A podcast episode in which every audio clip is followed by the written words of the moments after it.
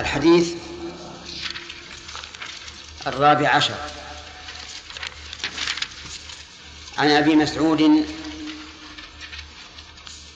نعم عن أبي مسعود أو ابن أنا عندي عن أبي مسعود. حط رمز واحد. لكن ما أشار لي عن أبي مسعود رضي الله عنه قال قال رسول الله صلى الله عليه وعلى آله وسلم لا يحل دم امرئ مسلم. الظاهر ابن مسعود. وش عندكم بالنسخ؟ إبن؟ لا هذا مشهور عن ابن مسعود.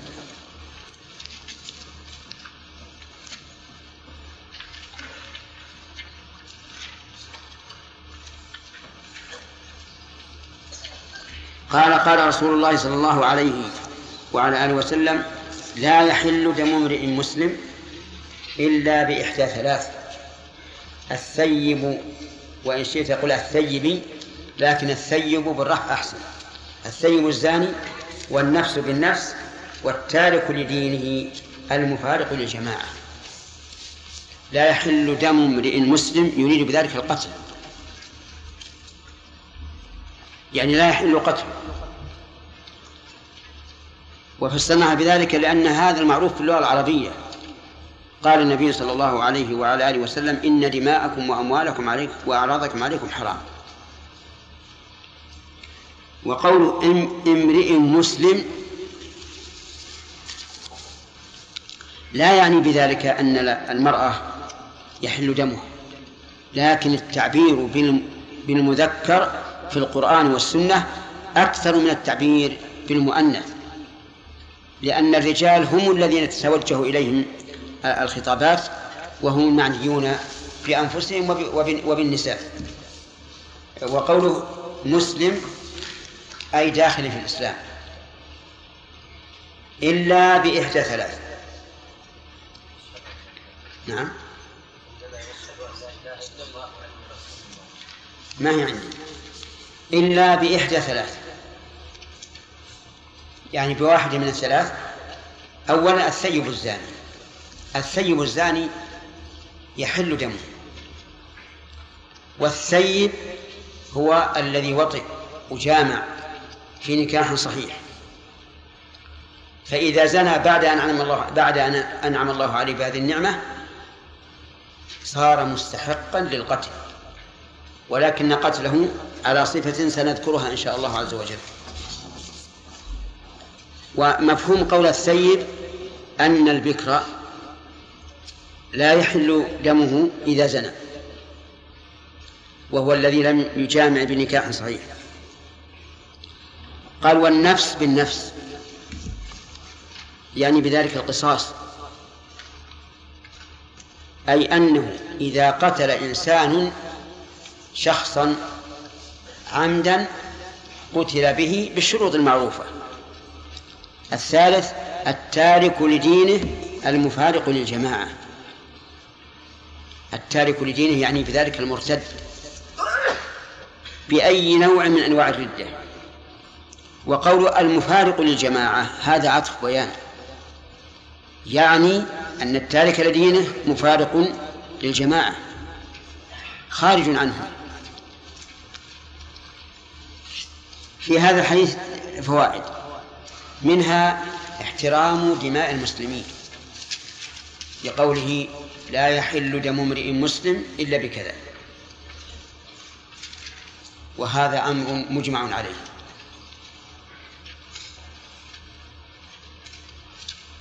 دل عليه الكتاب والسنة والإجماع. قال الله تعالى في القرآن الكريم ومن يقتل مؤمنا متعمدا فجزاؤه جهنم خالدا فيها وغضب الله عليه ولعنه وأعد له عذابا عظيما. فهو من أعظم الذنوب. ولهذا أول ما يقضى بين الناس في الدماء. ومن ومن, ومن الفوائد أن غير المسلم يحل دمه ما لم يكن معاهدا أو مستأمنا أو ذميا. فإن كان كذلك فدمه معصوم. ثلاثة. معاهد مستأمن ذمي. المعاهد من كان بيننا وبينه عهد. كما جرى بين النبي صلى الله عليه وعلى آله وسلم وقريش في الحديبية. والمستأمن الذي من دار حرب لكن دخل إلينا بأمان. لبيع تجارته أو شراء أو عمل. فهذا محترم معصوم. حتى وإن كان من قوم أعداء لنا محاربين لنا. لأنه أعطي أمان خاصة. الثالث الذمي وهو الذي يسكن معنا. ونحميه. ونذب عنه. وهذا هو الذي يعطي الجزية. بدلا عن حمايته وبقائه في في بلادنا. طيب إذن لا يحل دم المسلم يخرج بذلك. غير المسلم فإن دمه حلال إلا إلا هؤلاء الثلاثة. من فوائد هذا الحديث حسن تعليم النبي صلى الله عليه وسلم حيث يرد كلامه أحيانا بالتقسيم. لأن التقسيم يحصر المسائل ويجمعها وهو أسرع حفظا وأبطأ نسيانا. ومن فوائد هذا الحديث أن الثيب الزاني يقتل. وعرفتم من هو الثيب؟ فأقول من هو الثيب هو الذي جامع في نكاح صحيح ولكن كيف يقتل؟ يقتل بالرجل بالحجارة بمعنى أنه يوقف ويرميه الناس بالحجارة حجارة لا كبيرة ولا صغيرة. لأن الكبيرة تقتله فورا. فيفوت المقصود من الرجم والصغيرة يتعذب بها قبل أن يموت بل تكون وسطا. يرجم بالحجارة حتى يموت سواء كان رجلا أم امرأة. فإن, فإن قال قائل كيف تقتلونه على هذا الوجه؟ لماذا لا تقتلونه بالسيف؟ أريح له. وقد قال النبي صلى الله عليه وعلى آله وسلم إذا قتلتم فأحسنوا القتلة فالجواب أنه ليس المراد بإحسان القتلة سلوك الأسهل في القتل المراد بإحسان القتلة موافقة الشريعة كما قال عز وجل ومن أحسن من الله حكما. فرجم الزاني من القتلة الحسنة. أحسن مما لو نعم قتلناه بالسيف لموافقة الشريعة. فإن قال قائل ما الحكمة من كونه يقتل على هذا الوجه؟ فالجواب أن الشهوة شهوة الجماع لا تختص بعضو معين بل تشمل كل البدن. فلما تلذذ البدن بهذه اللذة المحرمة كان من المناسب أن يذوق البدن كله ألم هذه العقوق التي هي الحد. فالمناسبة إذن ظاهرة ولا ولا خفية؟ ظاهرة. لكن لابد من ثبوت الزنا. الله! آه نعم. لكن بماذا يثبت الزنا؟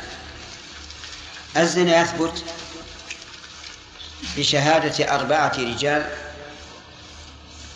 مرضيين أنهم رأوا ذكر الزاني في فرج المزني بها. ولا بد والشهادة على هذا الوجه صعبة جدا. لأن الإنسان لو كان بين أفخاذهم يمكن يشهد ولكنه ليس بين أفخاذهم. لابد أن يشهدوا بأنهم رأوا فر... ذكر الرجل الزاني في فرج المرأة المزني بها. وهذه صعبة جدا. ولهذا قال شيخ الإسلام ابن تيمية رحمه الله إنه لم يثبت الزنا بالشهادة قط. وهو في وقته. طيب. الطريق الثاني لثبوت الزنا أن يقر الإنسان بالزنا الزاني يقر بأنه زنى. وهل يشترط تكرار الإقرار أربع مرات أو يكفي الإقرار مرة واحدة أو يفصل بين ما اشتهر وما لم يشتهر؟ في هذا خلاف بين أهل العلم. فمن قال لا بد من التكرار استدل بقصة ماعز ابن مالك رضي الله عنه. فإنه أتى إلى النبي صلى الله عليه وعلى آله وسلم وقال إنه زنى. فأعرض عنه. ثم عاد فقال إنه زنى. فأعرض عنه. ثم عاد فقال إنه زنى فأعرض عنه. ثم عاد فقال إنه زنى أربع مرات. فقال له أبك جنون؟ قال لا. فأرسل إلى قومه هل عهدتم بماعز جنونا؟ قالوا لا. فأمر رجلا أن يستنكهه يعني يشم رائحته. هل قد شرب الخمر وهو سكران؟ فلم يجد فيه شيئا. ثم أمر به صلى الله عليه وسلم فرجم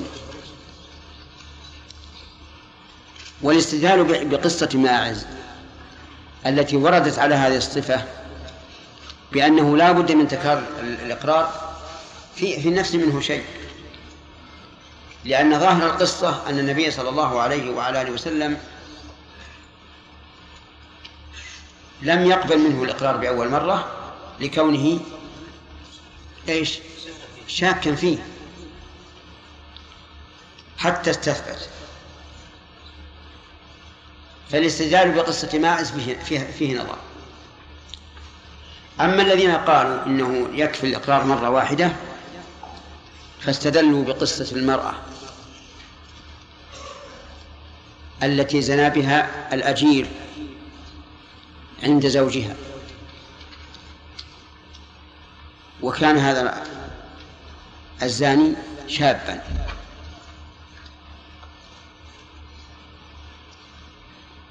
وشاعت القصة. وقيل لأبيه إن أنه يجب أن تفدي ولدك بمئة شاة وجارية. ففعل. فسأل أهل العلم فقالوا لا. ليس عليك هذا. على ابنك جلد مئة وتغريب عام وعلى امرأة الرجل الرجم فارتفع فترافع إلى النبي صلى الله عليه وعلى آله وسلم فقال الغنم والوليدة رد عليك. الغنم والوليدة يعني الجارية رد عليك. يعني مردودة عليك لأنها أخذت بغير حق. وعلى ابنك جلد مئة وتغريب عام. لأنه شاب لم يتزوج.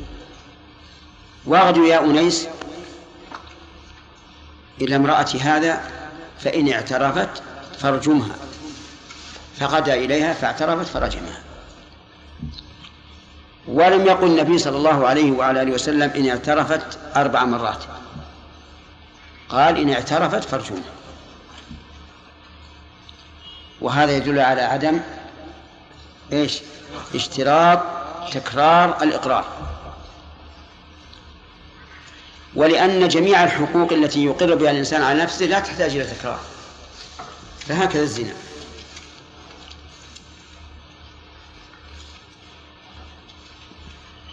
وقال بعض أهل العلم إن اشتهر الأمر وانتشر بين الناس اكتفي بإقرار مرة واحدة. وإلا فلا بد من التكرار. تكرار الإقرار.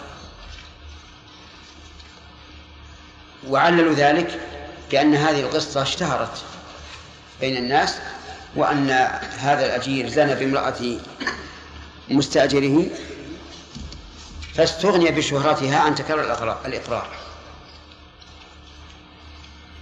والأقرب أنه لا يشترط تكرار الإقرار إلا إذا كان هناك شبهة. وإلا فأكبر بينة وأكبر دليل أن يقر الفاعل.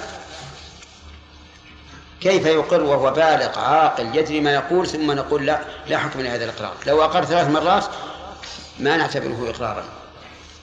فالصواب أن الإقرار مرة واحدة يكفي إلا مع وجود إلا مع وجود شبهة.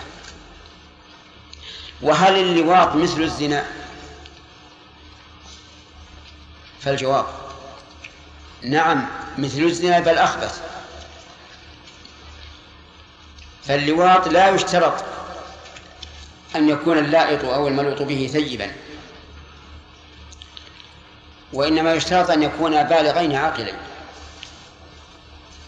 فإذا كان بالغين عاقلين أقيم عليهما الحد. فما الحد؟ قال فقهاء الحنابلة الحد كحد الزنا. الحد كحد الزنا. الثيب يرجم ومن ليس بثيب يجلد مئة جلدة ويغرب سنة. ولكن هذا يحتاج إلى دليل. ولا دليل على هذا. إلا تعليل إلا تعليل عليل. وهو أن اللواط وطء في فرج محرم فكان الواجب فيه ما يجب بالزنا لكن يقال هذا قياس مع الفارق. قياس مع الفارق. لأن فاحشة اللواط أعظم من فاحشة الزنا. وقال بعضهم بعض العلماء بل يعزر تعزيرا فقط. الفاعل والمفعول به. وهذا ليس بصواب. لما سيأتي إن شاء الله تعالى في ذكر دليل من يرى وجوب قتله ما بكل حال. ومن غرائب العلم أني رأيت من منقولا عن بعض العلماء من يقول لا شيء عليهم اكتفاء بالراجع الفطري. قال لأن النفوس لا تقبل هذا إطلاقا. أن يتلوط رجل برجل. فاكتفي بالراجع الفطري عن الراجع بالعقوبة. وقال هذا كما لو أن الإنسان أكل عذرة فإنه لا لا يعاقب ولو شرب خمرا فإنه يعاقب. ولكن هذا غلط عظيم على الشريعة وقياس باطل لأننا لا نسلم أن من أكل عذرة لا, لا, لا, لا, لا نعاقبه بل نعاقبه. لأن هذا معصية والتعزير واجب في كل معصية الله حتى فيها ولا كفارة. وإنما ذكرته لأبين أنه قول باطل. لا تجوز حكايته إلا لمن أراد أن يبطله. كالحديث الضعيف لا يجوز ذكره إلا لمن أراد أن يبين أنه ضعيف. القول الصواب في هذا أن الفاعل والمفعول به يجب قتلهما بكل حال. لأن هذه الجرثومة في المجتمع إذا شاعت وانتشرت فسد. فسد المجتمع كله. وكيف يمكن للإنسان المفعول به أن يقابل الناس وهو عندهم بمنزلة المرأة؟ يفعل به. قتل للمعنويات وللرجولة. قال شيخ الإسلام رحمه الله أجمع الصحابة. على قتل الفاعل والمفعول به. إجماع الصحابة.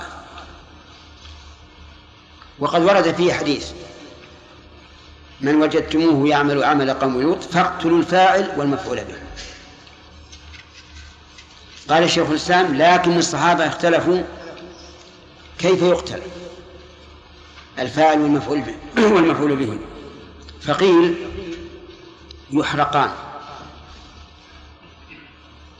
في النار.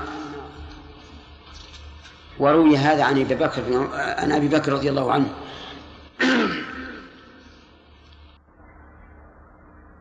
وذلك لشناعة عملهما. فيعاقبان بأشنع عقوبة وهو التحريق بالنار. ولأن التحريق تحريقهما بالنار أشد ردعا لغيرهما. قال وقال بعضهم يرجمان كما يرجم الثيب الزاني. وقال آخرون يصعد بهما إلى أعلى شاهق في البلد ثم يرميان ويتبعان بالحجارة.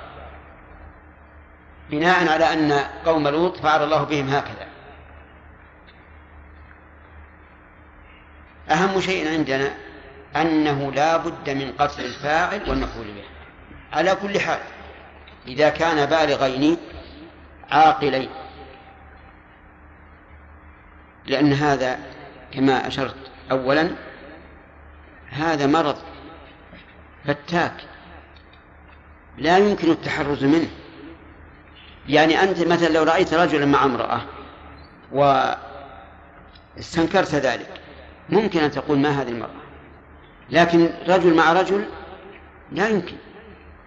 كل الناس يمشي بعضهم مع بعض الرجال. طيب. إذا الثيب الزاني دمه حلال. ولكن هل إذا كان دمه حلالا هل لكل واحد أن يقيم عليه الحد؟ فالجواب لا. لا ليس لأحد أن يقيم عليه الحد إلا بإذن الإمام أو من ينيبه الإمام. لقول النبي صلى الله عليه وسلم أغدو يا أنيس إلى امرأة هذا فإن اعترفت فارجمها. ولو قلنا لكل إنسان أن يقتل هذا الزاني لأنه لأن دمه هدر لحصل من الفوضى والشر ما لا يعلمه إلا الله عز وجل. ولهذا قال العلماء لا تجوز إقامة الحدود ولا التعزيرات إلا للإمام أو نائب الإمام. الثاني ممن ممن يباح دمه النفس بالنفس. النفس بالنفس يعني إذا قتل الإنسان شخصا مكافئا له في الدين والحرية والرق قتل به.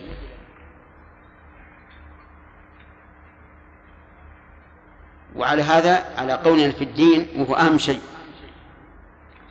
لا يقتل المسلم بالكافر. لأن المسلم أعلى. أعلى من الكافر. ويقتل الكافر بالمسلم لأنه دونه. وهل يشترط أن لا يكون القاتل من أصول المقتول؟ أو لا يشترط؟ فالجواب قال بعض أهل العلم إنه يشترط أن يكون آه نعم يشترط أن لا يكون القاتل من أصول المقتول. من هم أصوله؟ الأب والأم والجد والجدة وما أشبه ذلك. وقالوا لا يقتل والد بولده. واستدلوا بحديث لا يقتل الوالد بولده. وبتعليل قالوا لأن الوالد هو الأصل في وجود الولد. أليس كذلك يحيى؟ نعم. لولا الوالد ما صار ولد. فلا يليق أن يكون الولد سببا لإعدامه. فصار الدليل عندنا الدليل عندهم أثري ونظري. الأثري الحديث لا يقتل والد بولده. والثاني وأما النظري فقالوا إن الوالد هو السبب في وجود الولد فلا ينبغي أن يكون الولد سببا في إعدامه. وقال بعض أهل العلم هذا ليس بشرط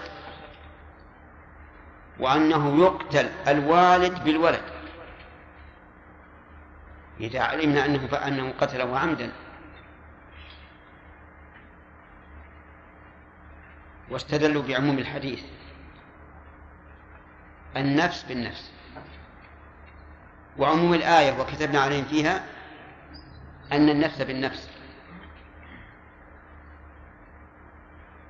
بقي الآن وجدوا الدليل. بقي أن أن يجيبوا عن أدلة الآخرين. أجابوا عنها.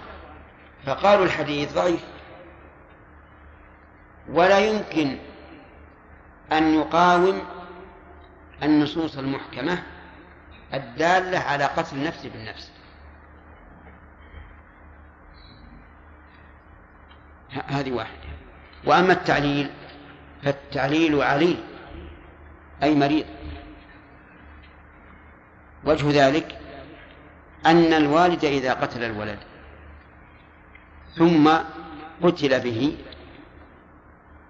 فليس الولد هو السبب في في إعدامه. ما هو السبب في إعدامه؟ فعله فعل الوالد القاتل فهو الذي جنى على نفسه. وهذا القول هو الراجح لقوة دليله بالعمومات التي ذكرناها ولأن هذا من أشد القطيعة قطيعة الرحم. فكيف نعامل هذا القاطع الظالم المعتدي بالرفق واللين ونقول لا قصص عليك؟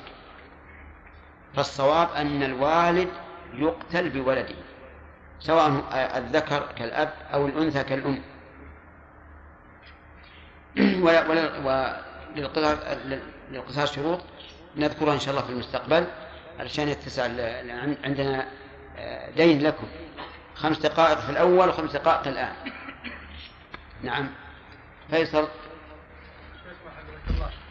بالنسبة لفعل الصحابة رضي الله عنهم في أو اختيارهم أنه يرفع إذا شاهد. نعم.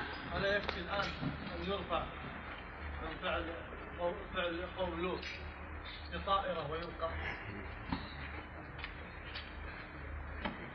الرهن يحصل به المقصود. يحصل. به المقصود. ولكن هل الطائرة مثلا تحدد مكان وقوعه؟ ها؟ إيه؟ على حسب إذا قريب من الأرض يحددون إيه؟ طيب لا, لا بأس يكفي نعم الراجح في عقوبة اللواء أنه يرمى من أعلى الشاهق لا الراجح أن ينظر الحاكم ما هو أكثر نكاية. وأبلغ في الرد فيفعله نعم يا سليم.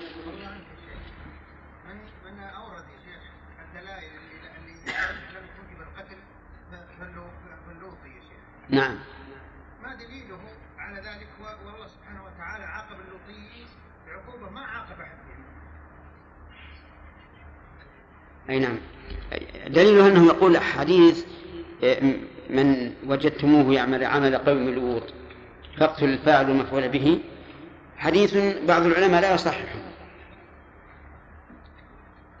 وقال وقال هذه لا شك إنها فاحشة وجريمة لكننا لا نقول إنها آه، إنه يقتل بكل حال. على كل حال أنت سمعت الآن أن الراجح أنه يقتل الفاعل والمفعول به. نعم. ارفع يدك. نعم.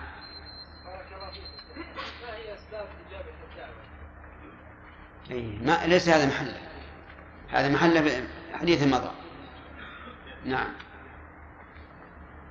هل يصح أن نقول إن الإيمان في القلب والأعمال تصدق؟ يصدق ذلك ما دام النبي صلى الله عليه وسلم وهو أعلم الخلق بمراد الله قال إن إن الأعمال من الإيمان ما يحتاج كلام الرسول فوق كل كلام. نعم. نعم. بارك الله فيك. إذا أقر على نفسه بالزنا وهو محسن ثم رجع عن إقراره فهل يحسن؟ نعم. فيسأل يقول إذا رجع المقر بالزنا عن إقراره فهل يقبل رجوعه ويرفع عنه الحد؟ هذا محل خلاف بين العلماء. أكثر العلماء على أنه يقبل. رجوعه فلا يقام عليه الحد. واستدلوا بقصة ماعز. لأن ماعز رضي الله عنه لما أذلقته الحجارة وآلمته هرب. حتى لحقوا الصحابة وأدركوه فقتلوه. فلما حدث النبي صلى الله عليه وعلى آله وسلم بذلك قال هل تركتموه يتوب فيتوب الله عليه. وقال بعض أهل العلم لا يقبل رجوعه لأننا لو قبلنا رجوع المقر ما أقيم حد بإقرار لكن كل واحد يرجع. وهذا القول أقرب للصواب لا سيما إذا وجدت قرائن تدل على صدق إقراره. وقصة ماعز ليست رجوعا عن إقراره لكن هربا من إقامة الحج عليه وإلا فالرجل صادق وباق على صدقه ولم يلعب بالحكام. والإنسان الذي يقر ويجري الحكم عليه ويتعب القاضي والمسؤولين ثم بعد هذا يرجع هذا كل مستهزئ نعم يا وليد. لو قال قال يا شيخ الشرط بأن يرى دخول ذكر الزاني في فرج المرأة نعم. في الشهادة. هذا إيش؟ المدار يعني هذا مشترك يعني. نعم. لو قال هذا وقول شيخ الإسلام أنه ها؟ محيل ها؟ أنه لا يمكن. إيش؟ صعب جدا. ما قال مح- محال. يعني قال لم يثبت. لم يثبت. اي فرق بين هذه وهذه. هذا يا شيخ لو قال القائل فصار كلام الله. له. لأن ليش اشترط الله الشهادة ونقول له أنه لا أحسنت. هذا كلام كلامك وارد. لكن لا لكننا لسنا نقول هذا مستحيل. نقول ممكن لكن صعب. ولهذا الآن لو أن لو أنه أتي بصورة صورة إما شمسية وإلا فيديو. تبين أن هذا الرجل أدخل ذكره في فرج هذه المرأة. هل يؤخذ بذلك؟ فيديو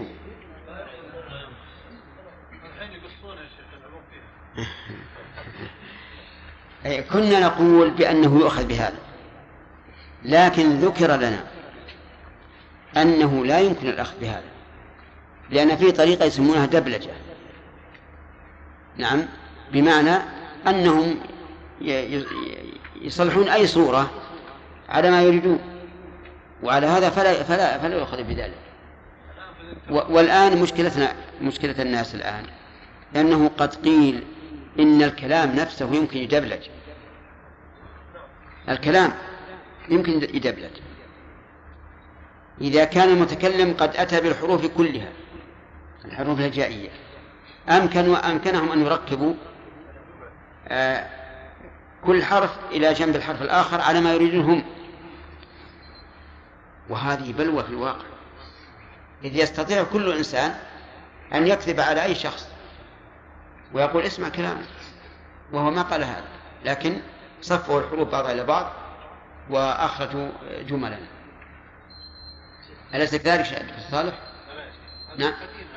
قديم هذا قليل دبلجة الأصوات هذه والصور قديمة. سبحان الله. أجل ما بلغنا العلم إلا أخيرا.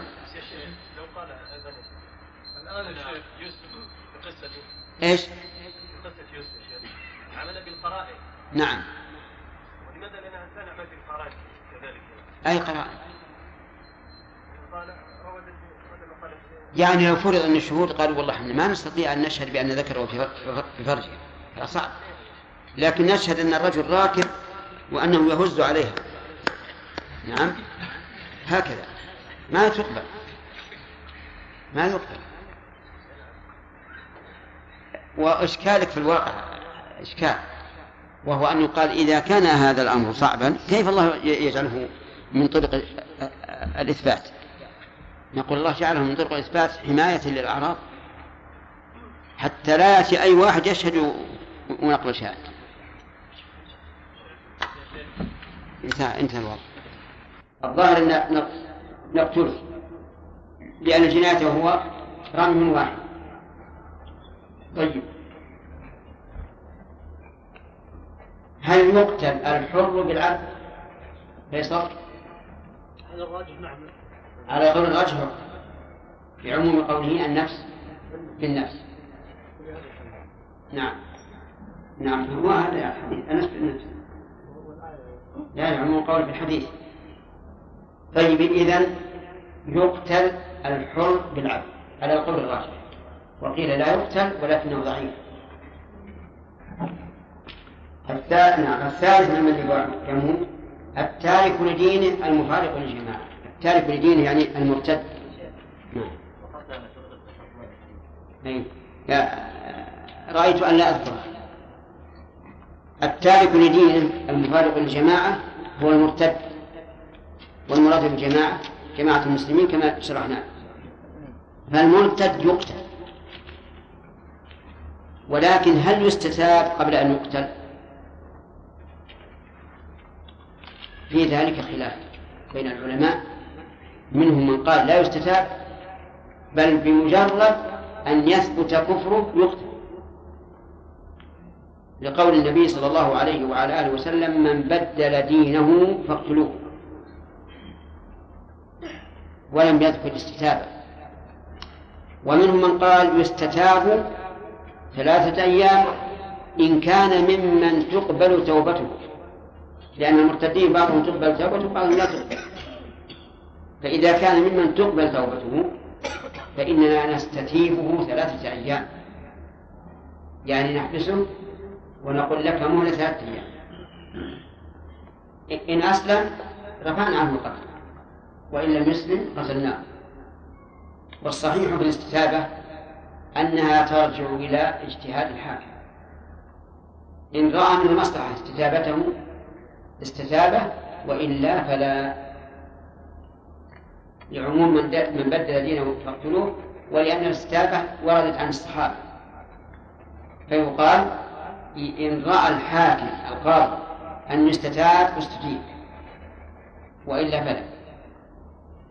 وهذا يختلف. قد يكون هذا الرجل الكافر أعلن كفره واستهتر ولا ينبغي أن نستجيبه وقد يكون أخفى كفرة وتاب إلى الله. نعم ونعم ورأينا منه محبة التوبة فلكل مقام مقام. وقول أن يستتاب من تقبل توبته. إشارة إلى أن المرتدين قسمان. قسم تقبل توبته وقسم لا تقبل. قال أهل العلم من عظمت ردته فإنه لا لا تقبل توبته. من عظمت ردته فإنه لا تقبل توبته. بأن سب الله أو سب رسوله أو سب كتابه أو فعل أشياء منكرة عظيمة في الردة فإن توبته لا تقبل. ومن ذلك المنافق. لا تقبل توبته. لأن المنافق من أصل يقول إنه إيش؟ إنه مسلم. فلا تقبل توبته وقيل إن توبته مقبولة ولو عظمت ردته ولو سب الله أو رسوله أو كتابه ولو نافق. وهذا القول هو الراجح. لكن يحتاج إلى تأني ونظر. هل هذا الرجل يبقى مستقيما أو لا؟ فإذا علمنا من حاله أنه صادق التوبة قبلنا توبته لعموم قوله تبارك وتعالى قل يا عبادي الذين أسرفوا على أنفسهم لا تقنطوا من رحمة الله إن الله يغفر الذنوب جميعا. ولقول النبي صلى الله عليه وسلم التوبة تهدم ما قبلها. وهذا عام. وهذا القول هو الراجح. وله أدلة. أما المستهزئ فتقبل توبته بدليل قول الله تعالى ولئن سألتهم ليقولن إنما كنا نخوض ونلعب. قل أب الله وآياته ورسوله كنتم تستهزئون لا تعتذروا قد كفرتم بعد إيمان إن نعفو عن طائفة منكم نعذب طائفة. ولا عفو إلا بالتوبة. ثانيا في المنافقين. قال الله تبارك وتعالى إن المنافقين في الدرك الأسفل من النار ولم تجد لهم نصيرا إلا الذين تابوا وأصلحوا واعتصموا بالله وأخلصوا دينهم لله فأولئك مع المؤمنين وسوف يؤتي الله المؤمنين أجرا عظيما. فالصواب أن كل كافر أصلي أو مرتد إذا تاب من أي كفر من أي نوع من الكفر فإن توبته مقبولة. ولكن كما قلت لكم مثل هؤلاء نحتاج إلى مراقبة مراقبة أحوالهم. هل هم صادقون؟ أو أو هم يستهزئون بنا؟ يقولون إنهم رجعوا للإسلام وهم لم يرجعوا. طيب وإذا تاب هل يرتفع عنه القتل؟ فالجواب نعم. لأن إباحة قتله إنما كانت لكفره فإذا قبلنا توبته ارتفع الكفر عنه فارتفعت فارتفع قتله إلا واحد وهي من سب الرسول صلى الله عليه وعلى آله وسلم فإن توبته تقبل لكن يجب أن يقتل يجب أن يقتل ويقتل مسلما أو يقتل كافرا. يقتل مسلما. بحيث نغسله ونكفنه ونصلي عليه وندفنه مع المسلمين. لكننا لا نبقيه حيا. لا نبقيه حيا. ومن سب الله؟ من باب أولى؟ لا, لا. ليس من باب أولى. لا يقتل. من سب الله عز وجل إذا تاب لا يقتل فإن قال قائل على ضوء هذا الكلام أيكون سب الله دون سب الرسول؟ الجواب لا والله لا يكون. سب الله أعظم. لكن الله تعالى قد أخبرنا أنه عاف عن حقه إذا تاب العبد. فإذا تاب علمنا أن الله تاب عليه. أما الرسول عليه الصلاة والسلام فإنه لم يقل من سبني أو استهزأ بي ثم تاب فأنا أقبل توبته أو فأنا أسقط عن حق أسقط حق ما قال هذا. وعلى هذا فنحن نقتله لأن سب الرسول صلى الله عليه وعلى آله وسلم حق آدمي. لم نعلم أنه إيش؟ أنه عفى عنه فإن قال قائل إن النبي صلى الله عليه وسلم عفى عن أناس سبوه في عهده وارتفع عنه القتل. فالجواب هذا لا يمنع ما قلنا به لأن الحق حق وإذا عفى علمنا أنه أسقط حقه فسقط. لكن بعد موته هل نعلم أنه أسقط حقه؟ لا لا نعلم. ولا يمكن أن نقيس حال الموت على حال الحياة. لأن نعلم أن أن هذا قياس فاسد. ولأننا نخشى أن يكثر سب الرسول صلى الله عليه وسلم لأن هيبة الرسول في حياته أعظم من هيبته بعد مماته. هذا ما هذا ما يمكن أن نشرحه بالنسبة لهذا الحديث. وإلا فهذا الحديث يحتاج إلى شرح طويل. لكن لعلنا نقتصر على هذا وفي كذا إن شاء الله. ثم قال الحديث الخامس عشر. نعم. أخذ أخذنا طيب، إلا الأخير شرحناه ولكن شرحه فوائد.